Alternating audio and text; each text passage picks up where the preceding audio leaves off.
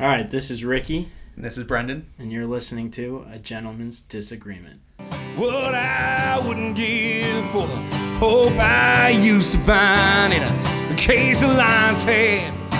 Folks of different minds because even though we did not share the pains we share, that American ideal, friends made over arguments in an early morning buzz. Need an early morning buzz. All right, Brendan, it is Monday evening, October the 9th. Holiday for some, but not for all. Well, that's really where I wanted to start this week's episode. We're going to spend the bulk of the episode talking about what's happening over in Israel and Palestine, but figured if while we're recording on the first, the second Monday in October, we might as well talk about some of the debate that's existed around this day for the last few years. Ricky, it's one of 11 federal holidays, which means that federal employees have the day off. And because federal offices will be closed, so will most banks and bond markets that trade in US government debt. But for many other people, this is a, just a regular Monday. And so I wanted to get into that a little bit and did a little bit of research for you, as I tried to do. Today is known as Columbus Day, and six, it's celebrated as Columbus Day in 16 states. Four other states celebrate this as Indigenous Peoples Day or some other form of like Native American celebration. Four states celebrate this as kind of an amalgamation of holidays celebrating several different things, including Columbus Day or Indigenous Peoples Day and some other more local holidays. And then 26 states, this isn't a holiday at all. So, given the split across the country around this day, and the conversation and debate that has existed in the last few years around this day is it do you have strong feelings columbus day indigenous peoples day does it even really matter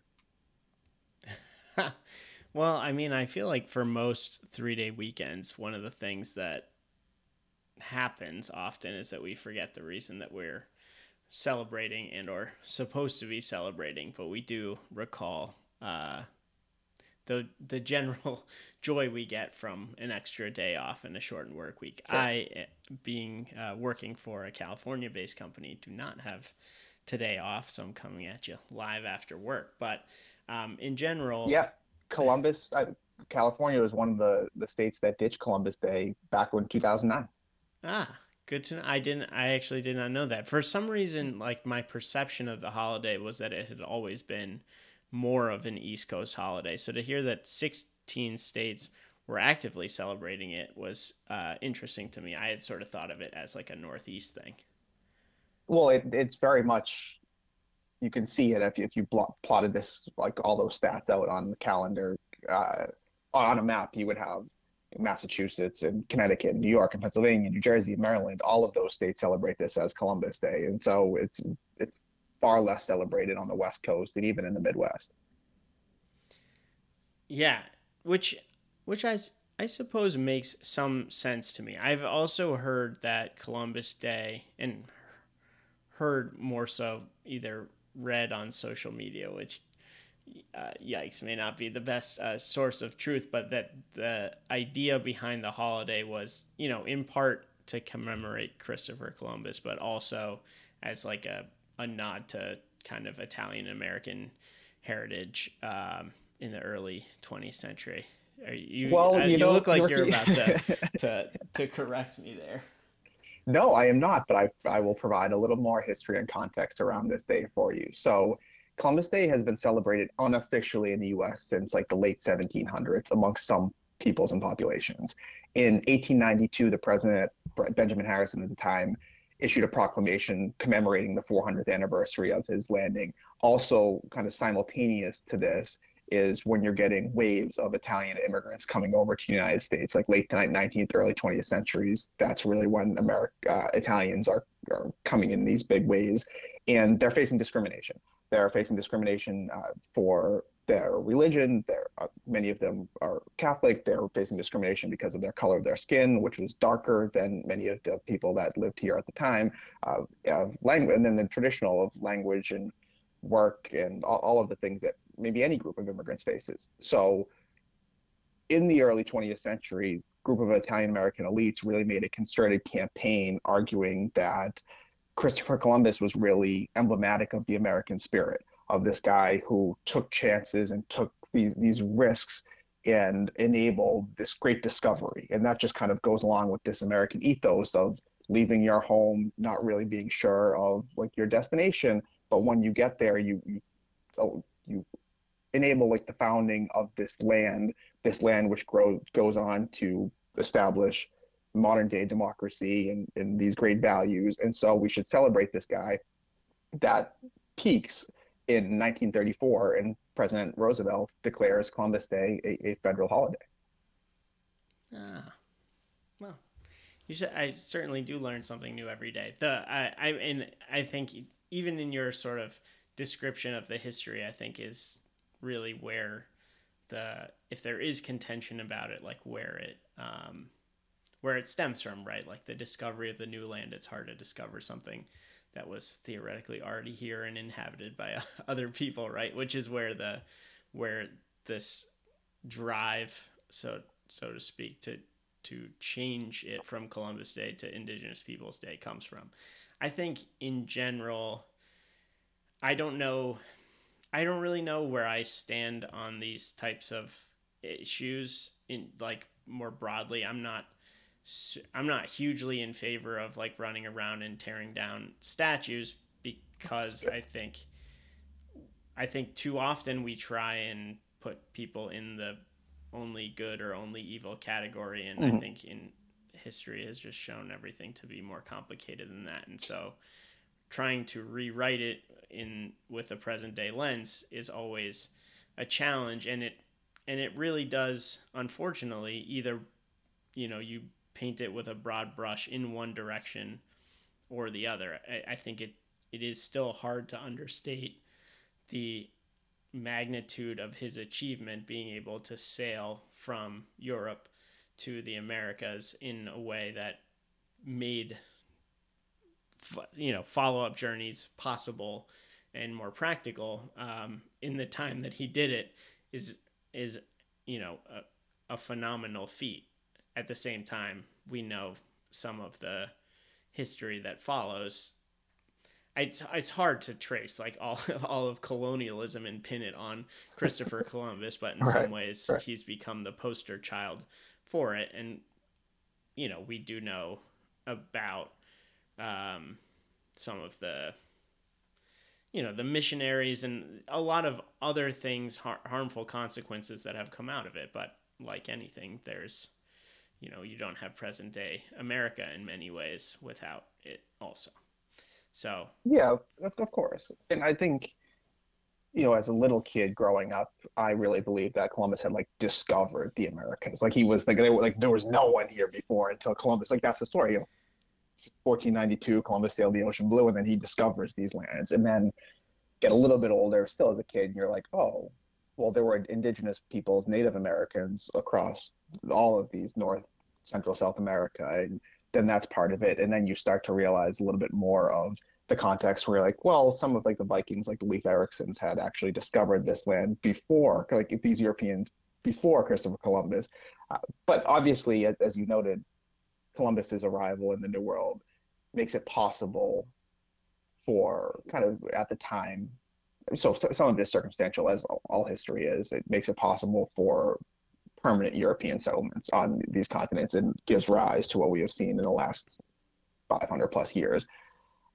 But so I, I agree with you in the sense that like I don't think this is part of history. So just completely throwing it out, I think providing more context like we have been getting in the in the last few years or even last decade or so like, is really good. And to read articles about the promise that Columbus and his band like of explore fellow explorers were able to bring to back to Europe and this idea of the new world and everything that's flowed from that is great. And also all of the terrible things, whether intentionally with like the enslavement or the degradation of the native peoples or the unintentional things through sickness and disease of of these people. I think all of that is worthy of the conversation.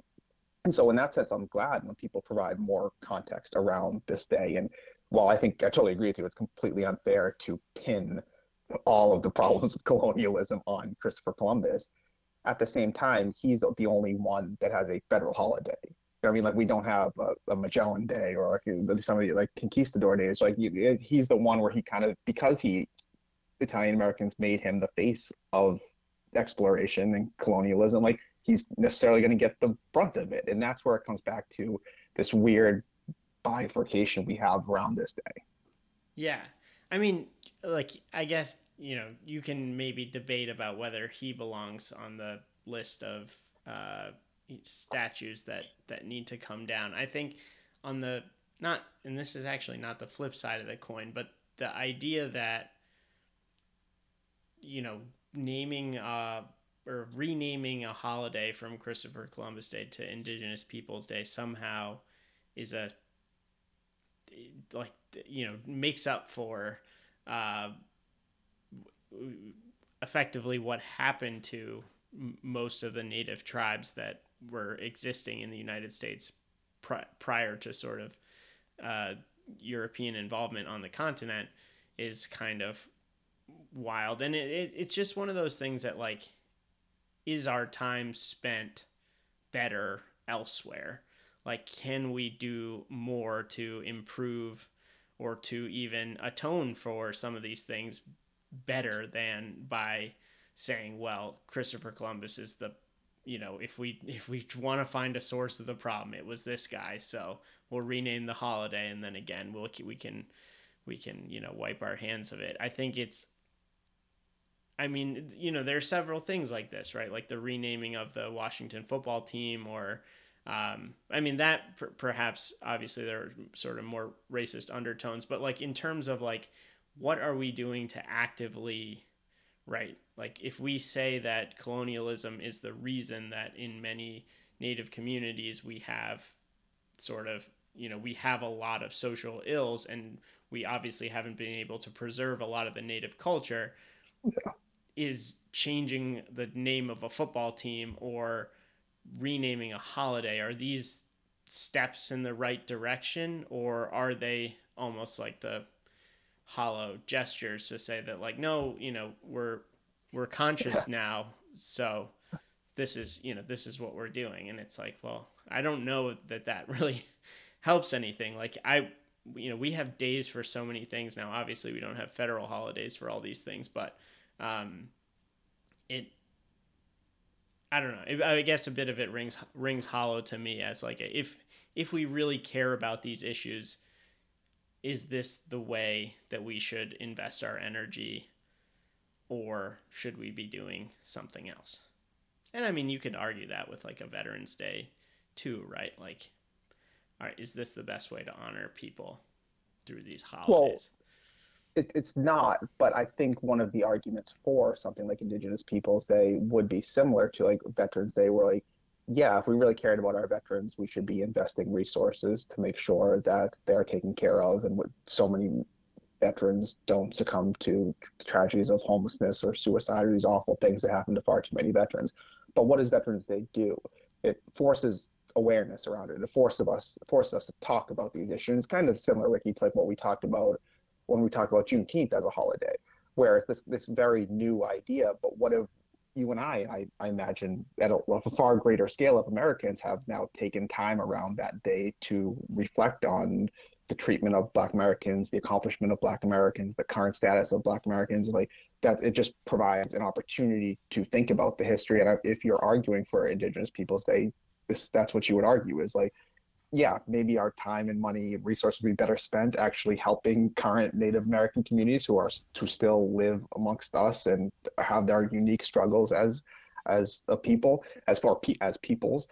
But it's not like an either or thing. It's not like I think that people are necessarily going to do this on their own. This day would bring attention to it. I read a stat somewhere that 80, 87% of uh, U.S. like history and social studies curriculums don't mention Native American history after 1900. like if, if it's mentioned, it's mentioned kind of right at the beginning of, of time, and that 27 states don't make any mention of Native Americans in their K to 12 social studies curriculum. And so like there there are clear gaps when you, you and I talk about telling the full story. Maybe this is a day if you're arguing for that, that provides an impetus for people to try to learn more. Yeah, and I and I I think that that's absolutely right. Like that is the real benefit of it. Whether it makes sense in so many ways to like try and replace an existing holiday, um, that almost creates like additional contention around the yeah. like we should yes. be we should be celebrating this in much the way that we should have been celebrating Juneteenth for as long as we could have. Like I think this is a similar thing, and I think your point as as to how we learn about Native Americans as if they're a relic of history, even though yeah. many yeah. of these tribes continue to exist in present day United right. States, is a is certainly a problem. Um, and it's yeah, I, I I think it's it's tough to see a reason not to have an Indigenous Peoples Day. I think it totally makes sense. I think the question is obviously there's some symbolism in replacing Columbus Day yeah. with Indigenous Peoples Day. Is that the most sort of effective use of the time? And also, like, is is sort of the history of Christopher Columbus and other explorers, the Amerigo Vespucci and Vasco da Gama, and like all of that, is that not worth a day to comm- yeah. commemorate or even to think about, or but also like to further understand their history, and it is both this amazing achievement, but also sort of the the you know the kickoff of this 500 year period of European expansion and colonialism. Like it's it's very important in terms of how we understand the present day. So like the idea of like, well, he was bad, so we need to we need to erase the the memory of him is I don't know. That that I think that's where I struggle. Yeah, no, I think that's totally fair and a really good point because one of the things that bothers me most about this debate is that it's become like it, as so many things do either or right that either you are part of this new woke anti-european anti-white anti-american history whatever you want to call it like then that you you're decapitating statues of columbus and throwing blood on him and it's like seems craziness. So everyone digs in on the side of like this is american history and this is italian american history and like you're not going to disrespect like our history and our culture versus the other side of like you are you are someone that is anti-indigenous people and you don't recognize you refuse to open your eyes recognize all the terrible things that colonialism wrought on this land and this people. And well maybe they're both worth celebrating. I don't think anyone would criticize like getting another federal holiday off. You know no one's going to be complaining about that. And maybe it gives everyone their it gives more due and more time around both of these ideas of exploration and indigenous people as opposed to becoming this kind of uh, op- oppositional thing. Because that's what I I don't I don't love is that you know we only have 11 federal holidays. And the fact that like one of them is now so contentious like, like it's it feels like another thing that's kind of tearing apart unity as opposed to like these holidays whether it's Veterans Day or July 4th or Memorial Day or Thanksgiving or Christmas, like these are the ones that should be bringing people together. And instead, this is doing the opposite of that, which is why I did want to spend some time on it because the fact that it's just so different across the country, despite being one of only 11 days that we say as a country we're going to celebrate, is I think that's that's bothersome to me. Yeah, well said. All right. Uh, well, that's our Columbus Indigenous Peoples Day discussion. I would certainly be curious to hear what other people's thoughts on this. And I, I just think even here in Massachusetts, Ricky, in Boston, it's known as Indigenous Peoples Day, but Massachusetts is one of the 16 states that still celebrates it just as Columbus Day. And uh, it's it's just kind of this. It's it's I think it's adding to tension that doesn't necessarily need to be there. And so uh, we figured while we're recording on this day, we might as well engage in the debate a little bit around it. But we'll we'll put that away for now. Maybe we'll put a poll on Instagram or something. Or uh, and now we'll, we'll transition into the real news of the week. Again, the week. I anticipate the the rest of the year in a lot of ways. Uh, the tragedy that is unfolding and still in the process of unfolding in the Middle East.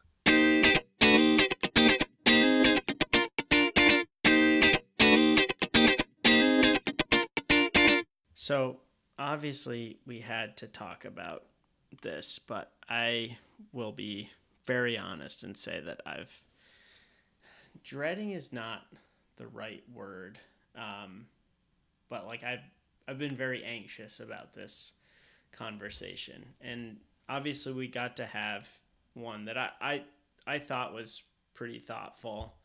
Um, it's it's been a couple years now since we since we did our episode on Jerusalem. Uh, um, but that was one that at the time I was like, I don't know if I want to do this because, yes. and I and I don't even know that I got to say it then, but I probably want to say it now. It's I, I feel like the anxiety is both that you cannot really express or like fathom what is happening on the ground um, in a situation like this. Second, that I want to be very conscious that other people are experiencing what is happening in different ways depending on their connection to either the place or the people involved um, and that i have a very different connection but we've always sort of operated under the context that no topic should be off limits because whether we talk about them or not we all have opinions on them. And the point or one of the points in in doing this is that we explore what those opinions are, what our beliefs are, and we attempt to either challenge them or push them to try and understand better to hopefully helps kind of everyone understand better because the alternative is that everyone only talks to people who believe exactly what they believe and we don't really get anywhere. And that's not to say that something about this podcast could really get us anywhere. We're not that. Uh, I think we have a little bit more humility than that, but just wanted to kind of get that out there that I think we're going to do our best to talk through how we are understanding the situation on the ground. Um, but also recognizing that for many people we're going to fall short. And that's not to say that we don't want people to reach out and tell us when or where we fell short in their opinion um, in in this episode or in any. But um, I will disclaim that way before we start. With that said, Brendan, where would you like to begin? Well, that's really well said, really thoughtful as usual, and I will make a similar disclaimer: is that I this particular topic is always a bit of uh, is one that's fraught for me and for us and for anybody. I think, which is why in previous instances you and I have tried to get some people on to talk about this, and no one no one actually really wants to go on, on the record and talk about it. And it's especially difficult on a day like today when this stuff is still unfolding. This is why I really appreciate having the opportunity to have this podcast especially to have these conversations to force myself to to engage in the the thought processes around it because there's almost competing things. One, in that it's so horrific that you you don't actually want to talk about what's happening because it's it's really difficult to see and, and hear about what's happening in these in Israel and Palestine. And it's also like there's it's just still very emotional. So I, am glad that we took a. It's been a couple of days since it first happened, but again, it's very much unfolding. I think emotions for you and I, not to mention far greater on for people that are more connected to these areas and these issues for them. So I think we've given proper disclaimers. I, I want to just do a brief overview of mm, hopefully an objective overview of the situation before we get into some of the maybe more controversial or places that you and I probably disagree. But on Saturday morning in Israel, militants from Hamas, which is uh, designated a terrorist organization by many countries in the world, is also the de facto leader of the, the Gaza Strip in Palestine, invaded Israel. They invaded by land, air, and sea. It was a very complex and well planned military operation. They killed many innocent Israeli citizens. The latest total I saw was between six and seven hundred. Several hundred of those were attending a music festival in southern Israel. They took many hostages. Over a hundred was the last number that I saw. The amongst the dead and amongst hostages are people from many nationalities, including Americans and, and Europeans and Africans and Asians, people from all over the world. Uh, and there have been widespread reports of not just the, the killing of innocent civilians, but the the rape of many women, the imprisoning of children. Sure, if you've been on social media at all, you have seen a lot of those really horrific images and stories. Obviously, Israel responded uh, harshly. Uh, President uh, Netanyahu said that declared war on on said that Israel was at war. Uh, just today, their their minister uh, de- declared that essentially they're going to lay a total siege to Gaza Strip said uh, Netanyahu said that quote what we will do to our enemies in the coming days will reverberate with them for generations. Uh, and the defense minister was the, the person I was re- referencing. Yoav Gallant said there would be uh, referencing the siege. Said there would be no quote no electricity, no fuel, no food, no fuel. We are de- dealing with non-humans, and we will treat them that way.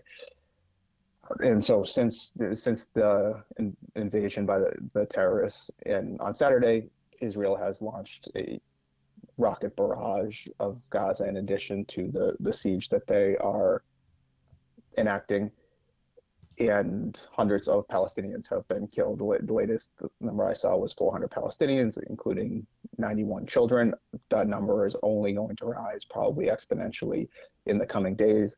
Hamas has said that they are going to start live streaming executions of hostages if this continues.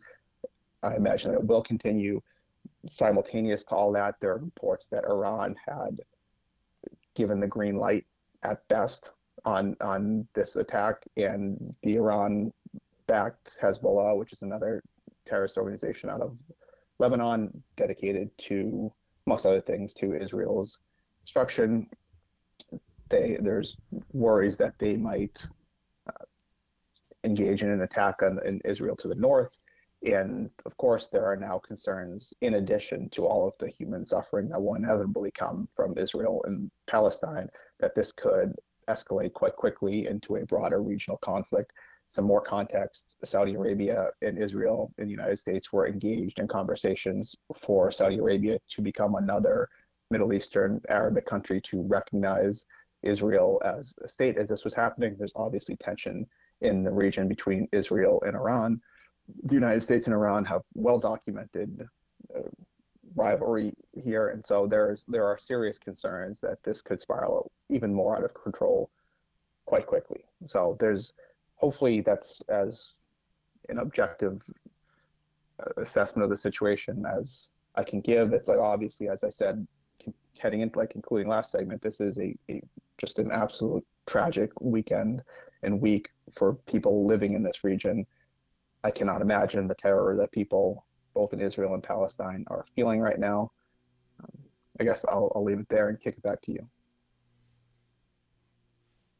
Yeah, that I think that was as good of an objective overview as you can provide. Um, I think the challenge with something like this, and partially what has been difficult about it, is finding news sources that seem to be objective um, in their coverage. Uh, it's and it's it's actually interesting if you read any com- uh, any comment sections in New York Times or even some Wall Street Journal. It's even the ones that purport to be objective, depending on who's reading it, feel like the objectivity is not either not objective enough or being objective when they shouldn't be objective and Right. um, depending on who's reading it they're it it's it is one of those situations that's just very hard one of the things i would encourage anyone who listens to this podcast to do and i feel like folks who are interested in what we have to say already do a, a lot of this anyways but to not re- definitely don't rely on social media um, if you do see something interesting on social media try to find the actual source of the information and not just sit on some of the more sensationalized either information or reports.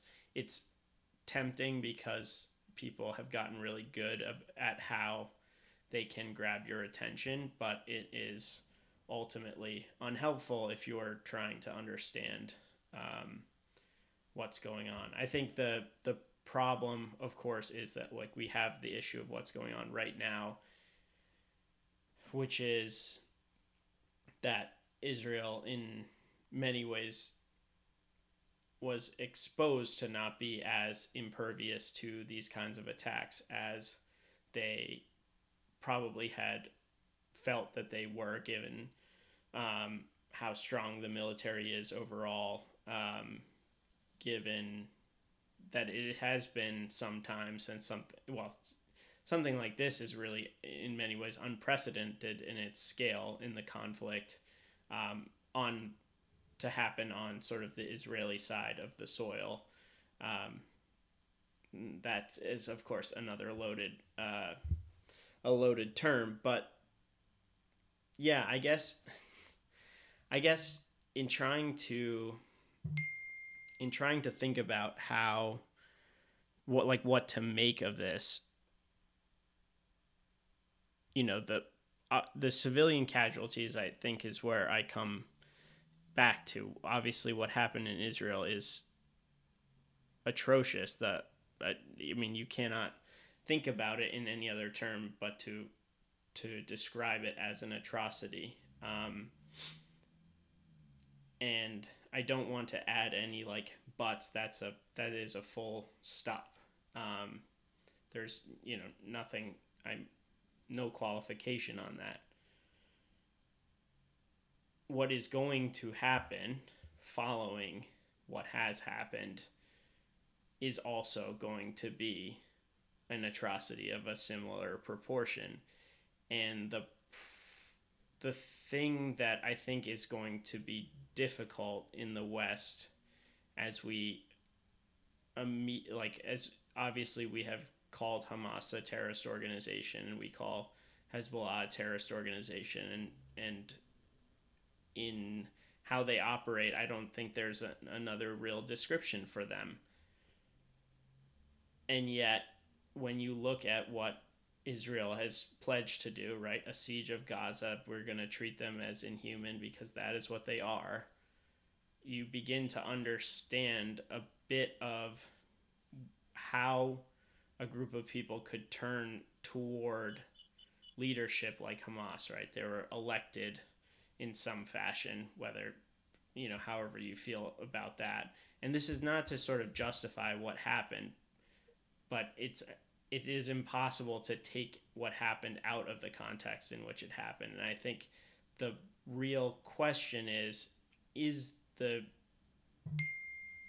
like can Israel through its military might actually effectively remove Hamas from Palestine in a way that secures its security going forward or is the conditions under which Palestinian people are forced to live going to continue to breed future groups like Hamas who wish to do Israel harm. And I think that's the problem that is not being addressed. Like, do we, you know, maybe some of the near term military might we can show will prevent some of these attacks from happening tomorrow or in a week or in a month. But what do we have to do for long term security?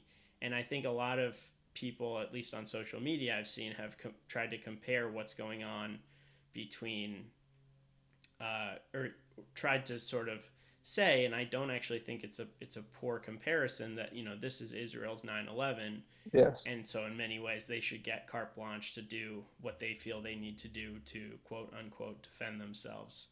And I feel like the 9/11 is a great example for how a country that is reeling after feeling like their sense of security was shattered went out and did 20 years of some of the stupidest foreign policy decisions out there and really did nothing to improve their sense of security against these types of foreign acts. Like what going into Afghanistan, going into Iraq, right? These were decisions that we made in a in a way that we were saying, well, you know, we have to show force and strength and all of these other things that I don't know that history has the best track record of bearing out. Like, this is how you ensure your long term peace and stability. So, that's, I think, where I am. And I think in general, it's just with a with a very heavy heart because I know I I don't truly I can never really know what what people are going through who are losing their loved ones, um, who have lost their loved ones, mothers, ch- children, parents, grandparents, and but this is true, truly, um, and that and that goes for for either Israeli or Palestinian. Yeah, you referenced uh, a couple episodes that we have done. So episode 28 is titled "What Is Jerusalem Worth?" Nothing, Everything, which is a line from Kingdom of Heaven, one of my favorite movies. But Ricky, you and I went deep into like the history of the Israeli-Palestinian conflict. So people want more of the history of how we got here, I would highly recommend that episode. We just did when we hit our hundredth episode. You you ranked that as one of your top five favorite episodes that we ever did. Back in episode 70, we had Jeffrey Robbins, who is a writer, reporter, attorney, former worked for the United States government and the United Nations. Um, we talked about anti-Semitism and the rise of anti-Semitism in the United States and in the world. And then we've actually talked about Israel and Palestine twice in the last year, episodes 84 and 96, as part of our 6 and 60, as there were maybe signs that the tension was was growing. And even though Israel is no stranger to wars, and top of my head, you have the Israeli War of Independence in 1948, you have the Suez Canal nationalization and all that came around that with 1956. You had the 67 was the Seven Days War. Uh, in 73 was the Yom Kippur War, which is probably the closest thing up until now what they've had. And then you had, I think it was war in the first Lebanese war in 1982, and then there was second Lebanese war in 2006, but nothing in, in compared to this in recent decades. And I think you're exactly right comparing this to 9/11. There are so many parallels where just a catastrophic intelligence and military failure, where subsequently, in the case of 9/11, it came out that all these phrases like the lights were blinking red and we just like couldn't connect the dots. And it seems like unfortunately that's what happened here is, is really yeah maybe they had gotten a little bit complacent uh, given how strong how really legendary their both their defense uh, and their intelligence community and their military have all been. And it's just it's a catastrophic failure. But you know their reaction in their righteous anger is totally understandable. It's it's exactly what we were going through post 9/11 and like how how much anger there was and how much the desire for vengeance. And yeah it's easy 15 or 20 years later to look back and say oh man we, we were maybe not right in that and it, i agree with you that i would hope that there would be cooler heads in and around Israel, the israeli government military saying like that had surveyed the scene and recognized the parallels and said that we shouldn't behave how the United States behaved in this. But I also understand if there aren't, and that the desire for vengeance, and even as similar as this is to 9/11 for Israelis, it's it's way worse in so many ways. Like proportionally, far more people Israelis were killed than Americans were killed in that day, and not only that, but there the people that killed them are still in Israel, like some of them, and the other ones are right on the border. And they're the ones that saying that this is a coordinated military op- operation in ways that even though we were scared in the United States in the days and weeks following 9/11, it wasn't like what Israel has to deal with all of the time. And so if we can say like at the time that we felt like someone is going to have to pay for what happened in 9/11, what Hamas just did is in in many ways far worse, and I totally understand like the, the anger and the desire for vengeance and to strike with like the hammer of God and bring that down with total fury on Hamas. Of course, there is the other side here. Of course, Gaza is one of the most impoverished places and one of the most highly uh, packed, dense places in the world. For those of you like to geography, obviously you can go look this up. But God, the Gaza Strip is uh, along them. It's in the south of Israel, of that land bordering Egypt and the Mediterranean. It's a it's a small, like I said, dense. I think two million Palestinians live there, and Israel, as they've started to do this time, often dominates the area with their air superiority. And so what you can do is when you bomb Hamas, Hamas, so kind of both things. Hamas uses human shields. I think they they they are and then when Israel kills civilians, they say, well, like, look, Israel's even worse than us. They're just killing a bunch of a bunch of our civilians. Well, when you're hiding in hospitals, like, what, what's going to happen? Uh, and but on the other hand, anytime you drop bombs on a place that's so densely packed, like you're going inevitably you're going to kill civilians. And while the United States, like the loss of the thousand, couple thousand lives in 9/11, as you correctly noted, what, what were the loss of lives in uh, in Iraq and Afghanistan in the 20 years? They numbered in the tens of thousands, maybe even more than that. And so I, I think the parallel is totally apt. I don't know, especially given the context of is the Israeli government right now, that they have people that are going to urge caution and precision here. Yeah, I, uh, I, I think you t- you touch on um, a number of things that I want to want to circle back to um, a little bit. I think I mean I think the number, just a fact check that we may have to do after, but I think the number of people that died on 9/11 in both the towers plus the planes was closer to 3,000. So not saying that this won't get there or surpass it, but in the in the just in the the quick numbers comparison. But I think more to your point about or why I think it's important to to to get as much like first person news that you can from reputable news sources that you can is this framing of what is happening? Um, and specifically Israel's response because I think we can all it's not it's sort of not difficult to to look at what Hamas did, look at the fact that they only attack civilian targets and categorize it exactly the way that it is, which is an you know, an absolute atrocity, right? This notion that well, they hide in buildings where civilians live, so when we bomb them and we kill civilians, that's their fault is again, I would I would say that that is a ridiculous assu- uh, assertion. Now, I think to your points about, you know, do we have to care because this is this is vengeance, this is retribution. They killed our people, we're going to kill their people. Of course, like I, I mean, who are you, you know, in in what mother who lost her son or you know what son who lost her mother are you going to tell them that no you shouldn't do that but I think we as outsiders can say that that is not like right like this is a very classic playground like two right two wrongs do not make a right here and bombing hospitals because you can claim that Hamas militants are operating in and out of them or bombing mosques because you can say that that's where they are irrespective of the fact that that's where other people are doesn't change the fact that you're killing civilians. I've always had issue with this when it's when it's the U.S. that was doing this in places where they said, "Well, this is the terrorist op, you know, mo- how they operate. They want to try and camouflage along the civilian population." It's like, well, they're working with homemade rockets, and I think it's it does not make sense for them to all huddle in one field to get wiped out by one F-16 strike, right? Like you understand that that's no there's no this is the tool that they have, which is fear.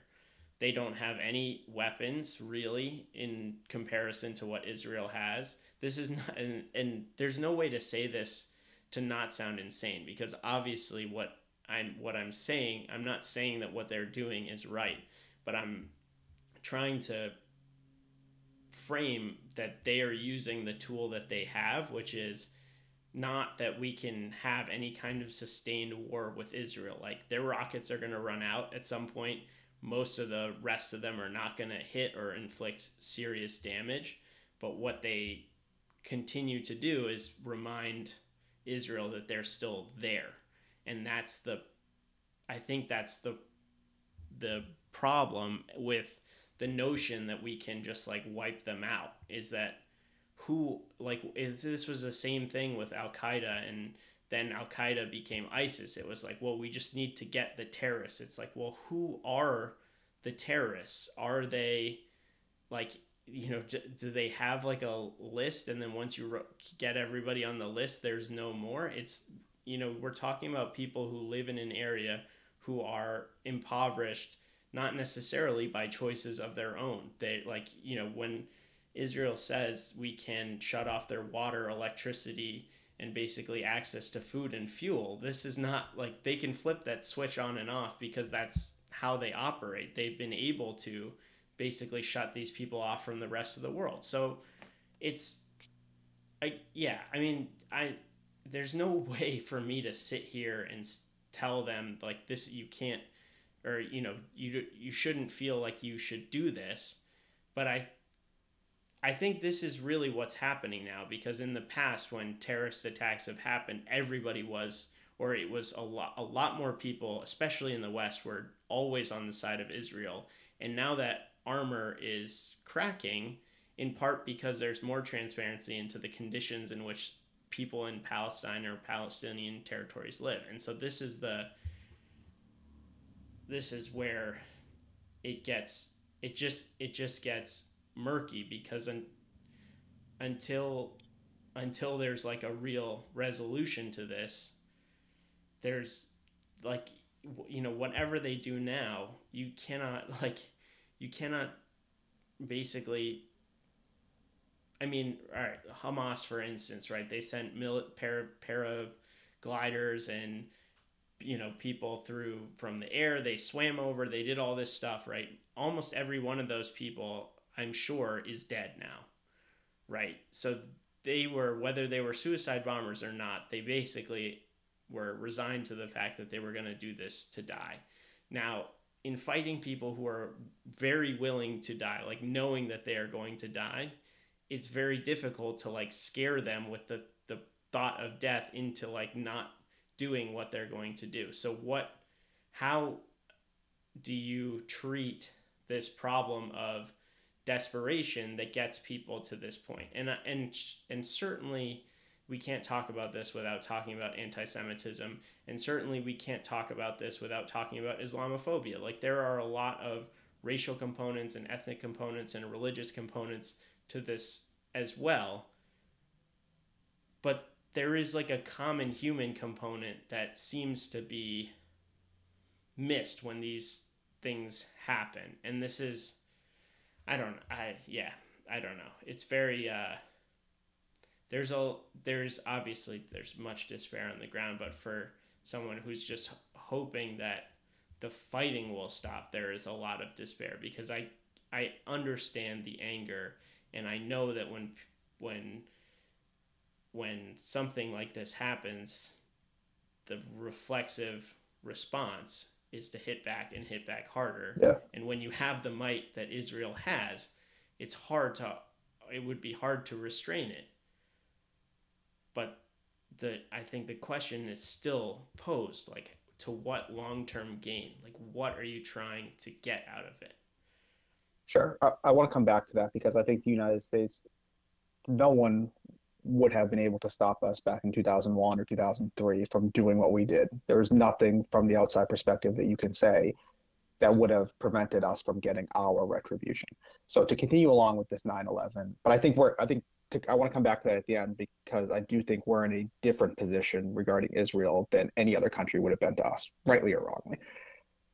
But to continue like the the 9/11 parallel, you and I have talked about this when we've reflected on 9/11 is that there was a lot of righteous anger at the United States for what many Middle Easterners, Arabs viewed as invasion of their holy lands, stemming from American presence post the the, the first Gulf War over the subsequent decades.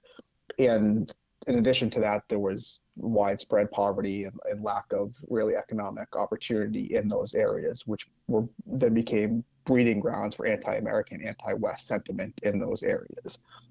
And so, what we always said, even in relation to the great tragedy that happened in on U.S. soil, was there is never an excuse. There's no rationalizing what terrorists did there, but you understood why there was so much anger. And so if you are someone, if you are a supporter of Palestinians and, and or just someone that's that's trying to make sense of it, what you would argue is that they've essentially been living in this open air prison for the last 20 years. If you're more of a supporter of Israel, you'll say, well, Israel pulled all of their forces out in 2000 of Gaza in 2005. They brought some like their settlers out and they really established this border. But it is essentially Israel does has instituted a blockade of that area. There is very little movement, certainly free movement between Gaza and Israel. Um, certainly, understandably so, given what just happened this this last year or this last weekend. But uh, and so Israel would say, well, they chose to elect this terrorist Hamas, this terrorist organization in 2006. Well, they're going to have to live with the consequences if they want to, if their leaders are terrorists. But again, on the other side, and you're kind of saying this is, well, you don't really have any other options. There, because of the poverty and the lack of economic opportunity there, you have a really all of these young people, frequently young men that don't have jobs, that have no hope for the future, that has proven to lead to terrorism. And so it's kind of like chicken or the egg, right? The Israeli does the did Israel treat the Gaza like this because Hamas came to be in power as a terrorist organization, or did Hamas come to be in power as a terrorist organization because Israel treated them like this? I, I, I don't think uh, you're going to get anyone that's really going to agree on like what what the root cause of that issue is. But I will say, Ricky, like you said that all of the horror that happened in the U.S. response to 9/11 did it make us any safer? I think you could argue it did. And I think one of the, the best arguments for those wars, which again, those forever wars, I have said repeatedly on this podcast that I was not a fan of, particularly not particularly in the last few years, but also in hindsight, knowing what we now know. But what was one of the things was the Bush doctrine. We're going to hit them before they hit us. And that, like, if this conflict is going to happen, if it's really inevitable, then the conflict is going to happen in their, in their homes, not in our homes. And knock on wood, while there have been domestic terrorists in the last 20 years. We haven't seen anything like that. I'm sure Israel's feeling the same thing. Yeah, I would take it. Uh, I mean, I think there is a correlation there potentially, but Iraq was not a the the attackers from 9/11 didn't come from Iraq or Afghanistan; they came from Saudi Arabia. So, how going into upending Iraq and Afghanistan prevented future would be attackers from Saudi Arabia coming into the US. I'm not entirely sure. Obviously, we did ramp up our intelligence tenfold, a hundredfold since then, um, which and undoubtedly we have foiled terrorist plots and things like that, um, which you know you can't I, I think that that is an undeniable fact. Whether what we did in Iraq, creating the kind of power vacuum that we did there, or what we did in Afghanistan, sort of allowing Al Qaeda to, I mean, you know, really take hold there, did things to improve our long term national security. I would still say the jury's out um, at best, just because we. The, I mean, this is the the thing about these kinds of attacks is that they are always intended to be few and far between. The idea is for people to feel unsafe, but you don't have to do something like that every day to create that fear. And whether or not the goal would ever be to do something like that every day, I think is also undecided. I think most of the, well, I, I don't really want to try and ascribe any motivations to this um, or to like pretend to even understand really um, anything beyond that there's anger there as well. Um, the i don't know. I think it's i think it's i think those lines are challenging to draw. And i think you know if we if we if we think that we did some did anything in the long term to ameliorate our standing in these places such that people in desperate positions wouldn't hold us accountable or us responsible and obviously you know sometimes it's misplaced blame but a lot of times it's not um, that i don't know that we have taken enough of those steps and i'm not saying that we should be scared, you know, worried about an imminent threat. I, I think our national security is is pretty strong, but that that always is out there, and for Israel, it's even worse because, as you said, they're they live right there. Um, I, yeah, I, I, uh, I don't, I don't necessarily yeah, I guess I don't, I don't I don't know that I agree. I don't know that I disagree per se. All right. Then I do want to come back to the United States role in this because I think the number one goal right now is to prevent this from spiraling and cascading into a, a regional conflict. And I don't think it would take that much for it, that to happen. Certainly, we know that Iran backs Hamas and Hezbollah. And there was just this morning came out that Iran met with Hamas last Monday and gave the green light on this. I believe that Secretary of State Blinken says that like we know that Iran is broadly complicit in the situation because they support Hamas and Hezbollah, but there was no direct evidence that Iran was actually helping with this attack. Really careful words because as soon as you say that Iran was behind, like explicitly behind this attack, well as Israel's close ally, we're much more likely to be drawn into it. And the United States has already sent their most their most recent uh, aircraft carrier, uh, the USSR Gerald Ford, into the, the Mediterranean as deterrence to Hezbollah from escalating this conflict. And it wouldn't, what we've seen before, even though there have been normalizations between uh, Arab countries and Israel in the last few years, in the last few decades, we've seen these conflict, uh, conflicts against Israel spiral, whether it was with Egypt and Lebanon or Jordan, and that would be the real fear. So that's one of the U.S. prevent it from spiraling. Two, we are in a position as Israel's strongest backer to maybe mitigate maybe is not the right word but to try to add in a little bit more of reason and a little bit less of the emotion and the anger, which we all agree is totally justified to feel angry and feel scared and to feel violated. But there was no country that was in a position vis a vis us in 2001 like we are with Israel, because not only are we their biggest supporter, but we also provide them with a ton of their their military might. Why is Israel so strong? Well, huge credit to them militarily, but also the United States has has bankrolled and given much much of that. So I do think that we are in a position to to try to to maybe prevent not only the larger situation from spiraling, but from the, the position in Israel and Palestine from spiraling. And I don't know that we'll do that. Obviously, when you have such a horrific event like this, even though there has been splits in the American political community in recent years of Iran, like the Israeli government, and there's well noted, we've discussed several times the tension between Biden and Netanyahu. This is the changes that were happening in Israel's democracy. It, this, this, this is as far right a government as they've ever had. So I'm not sure that but I guess what I'm saying here in the United States is that there's obviously kind of a rallying to the flag. In this case, the rallying to the flag of Israel, of everyone's got to support them. And that's where you've seen the vast majority of statements. I think that's entirely appropriate. But I wonder if there's going to be any appetite for, look, I understand this anger, and maybe we'll, we'll let you we'll let you go for a few days here, but at some point, like we need to come back to trying to address the root causes of these issues.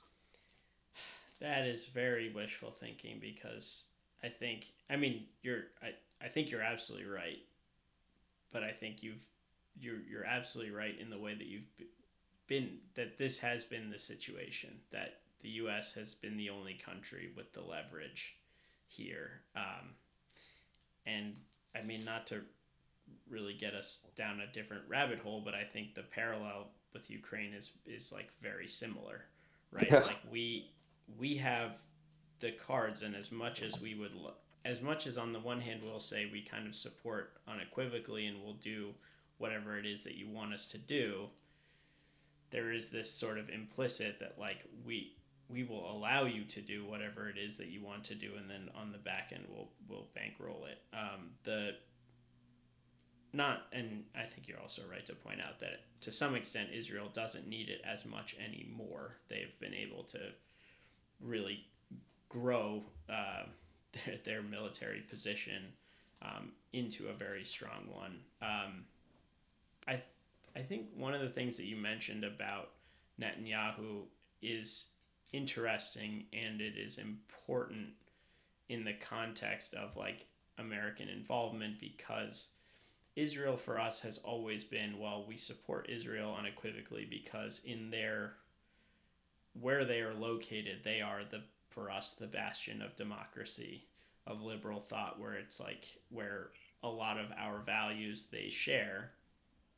And yet, of course, you know, we know what Netanyahu has been doing to consolidate power. I think it's I think it's also worth mentioning that when we talk about what Palestine Palestinians have done sort of in the election of Hamas, not not that they're comparable, but in terms of resistance to any kind of two state solution and really continuing on sort of this aggressive front. I mean, Netanyahu has continued I mean, uh, you know, approving the the uh, the raids um, of the camps in Jenin. You have the Al Aqsa Mosque from a few years ago, continuing to uh, bulldoze Palestinian houses on um, you know in, in conflict in sort of conflicted areas unlike some predecessors who were more interested in a two-state solution netanyahu is not one of them and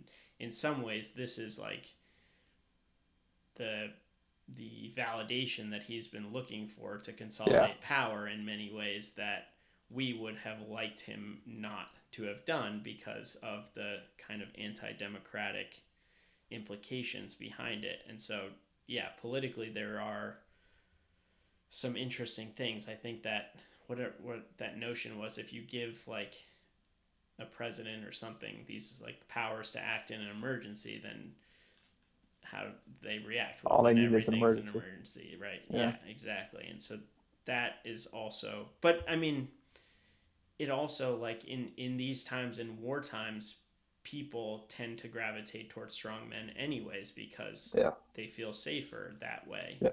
And a lot of what I think a lot of what he's going to do is going to make people feel safer in the short term. The I think the I would keep coming back to is in the long run yeah, I don't know that I don't know that this is going to to work and then for us as a democracy as you know people who believe in the you know your inalienable rights of uh, uh, life, liberty, and the pursuit of happiness, right? Like, how do we feel about a government that basically has to deprive the neighboring people of all of those things in order to secure their, or in order to feel secure, right? Like, people in Gaza don't have free movement.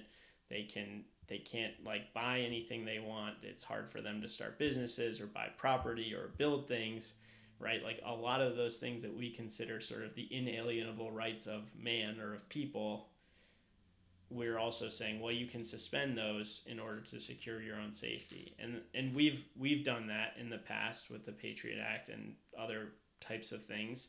Um, but is that really a tenable position for in perpetuity? I think that's going to be a challenge um, for us to sort of square with how we think people of the world should live or should be able to live. Yeah, and I think your point about Ukraine is well taken, is that we have watched and reacted in horror, seeing and hearing what Russians have done to Ukrainian civilians, and we watched and heard in horror what Hamas just did to Israeli civilians. I think we have to stay consistent, and if what we expect to happen happens, that we have to react in a similar way to what Israel is probably about to do to Palestinian citizens. And that ultimately, I understand and I'm fully supportive of standing by Israel as an ally. But as you and I have talked about many times, being an ally, just like being a friend, doesn't always mean that you let people do whatever they want. At some point, you have to say, speak up when things are not right. And unfortunately, I think this is going to get a lot worse before before there's any hope of it getting better at all. It reminds me so much, Ricky, of the movie The Kingdom, which is a 2007 movie, uh, great cast. It's Jamie Foxx, Jennifer Garner, Jason Bateman, and probably a bunch of other people I'm forgetting. But anyway, have you seen it before? Mm, I, I, don't know. I, I, probably referenced it before, Yeah. but it's uh, this fictional terrorist attack that happens in Saudi Arabia. These Americans die, and the last scene in the movie. Sorry, spoiler alert. Great movie. I Everyone should go watch it. Spoiler alert. But there's a scene in the movie, and Jamie Foxx's character, who's a United States intelligence officer, they go over and they, they kill the bomb maker and they kill all these Saudis that were part of this fictional terrorist attack. And so they have a split screen with Jamie Foxx's character and then the character of a young Saudi Arabian whose grandfather was the one that Jamie Foxx had killed.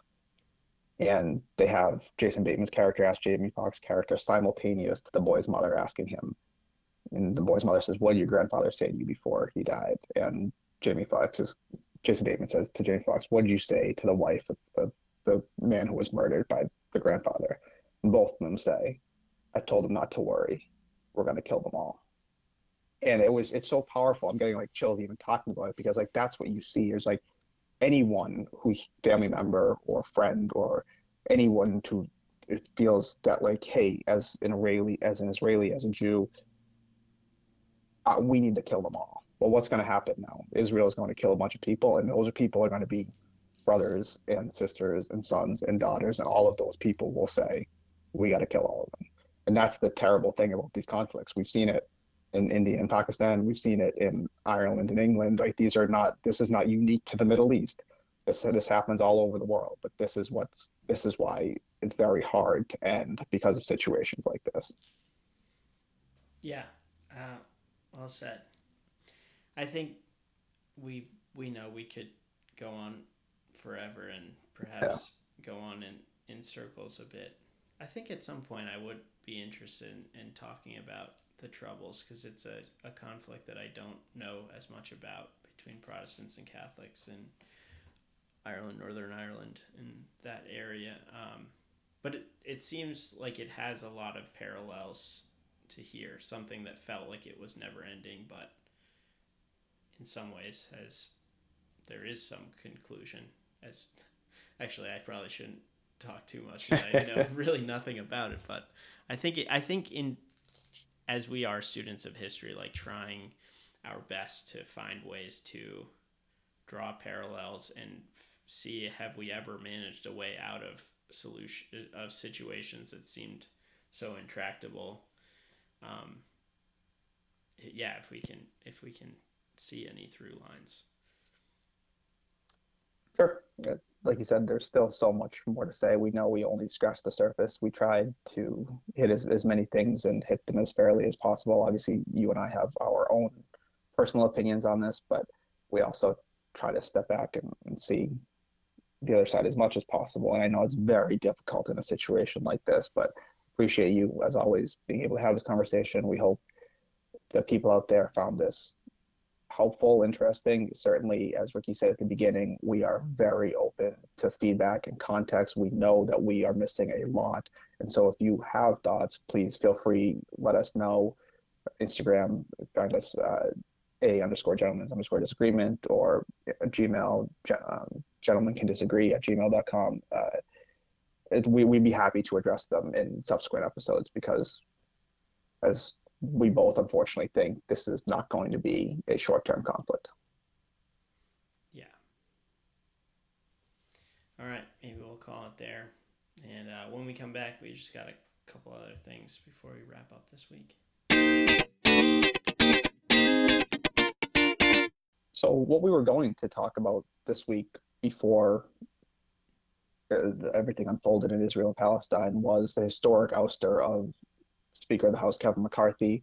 It was not a surprise. It was something that you and I had talked about repeatedly leading up around his 15 ballots that it took him in January to get the position of Speaker to the negotiations around the debt ceiling at the end of May to finally the negotiations around the shutdown just a week ago. And we had said at the time that we expected a vote to come up to oust him. That vote was successful, but then the surprise to me was that he chose not to run for speaker again. So right now there is a speaker pro tempore, Patrick McHenry from North Carolina. The Republicans will hold a vote this week to get a, a replacement speaker, a, a, new nominee. Steve Scalise from Louisiana and Jim Jordan from Ohio seem to be the top two candidates right now. We'll obviously talk a lot more about that in subsequent episodes, but certainly this was it's the first time in history that the, the House of Representatives has removed the speaker, so it's historic. Obviously, it was worthy of a longer conversation that again we will have in future episodes. But it, to tie it all together, really, the president is going to need Congress to act if he wants to provide certain support to Israel in, soon. And in addition to needing Congress to act if they want to continue to provide support to Ukraine or the southern border or whatever. And right now, the House is kind of paralyzed because they don't have a speaker who's able to like bring any of these bills to the floor. So if there wasn't urgency to get our government functioning on Friday, maybe there will be come tomorrow. Yeah, I don't know that I have anything to add to that uh, at the moment. It is a big TBD and uh, definitely notable as a first time in history kind of thing. Yeah, first time in history for that. Not the first time that I remind everyone that the podcast is brought to you by the hardworking craftsmen over at Cannon Hill Woodworking. They've been building handcrafted, high-end custom tables and desks in Boston since 2018. You can check them out online uh, on Instagram or online at www.cannonhillwood.com. Whether you celebrate Columbus Day or Indigenous Peoples Day or neither or both, everyone needs some good furniture in their house, and we urge you guys to go take a look at, at those guys that have been so supportive of us. Yeah, some really beautiful pieces over there. All right. We'll call it. Talk to you soon. Until next time, bud. See you.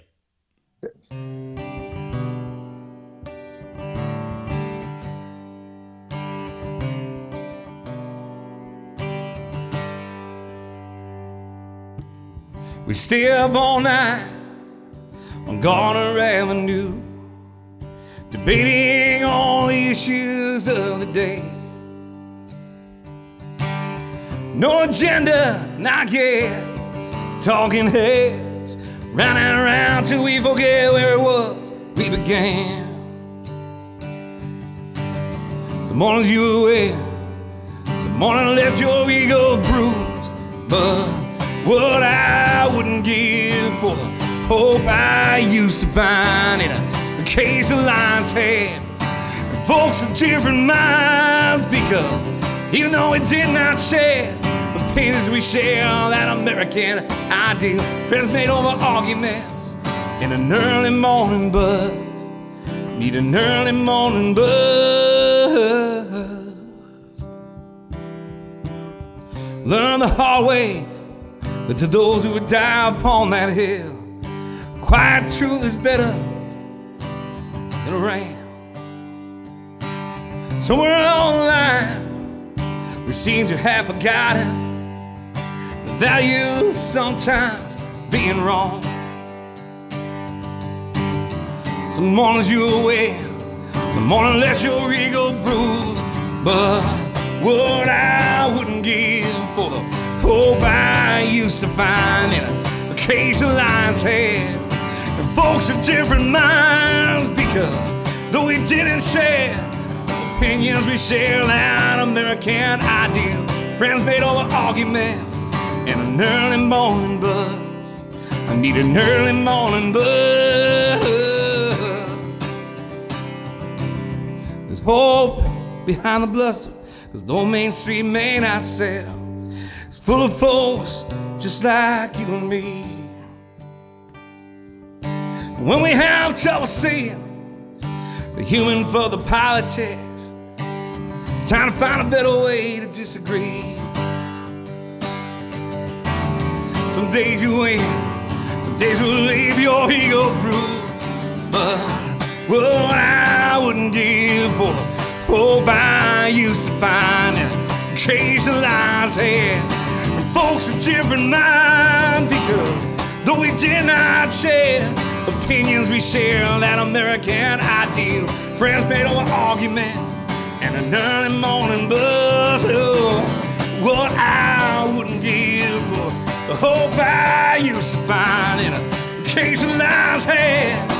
Folks of different minds because though we did not share opinions, we share that American ideal.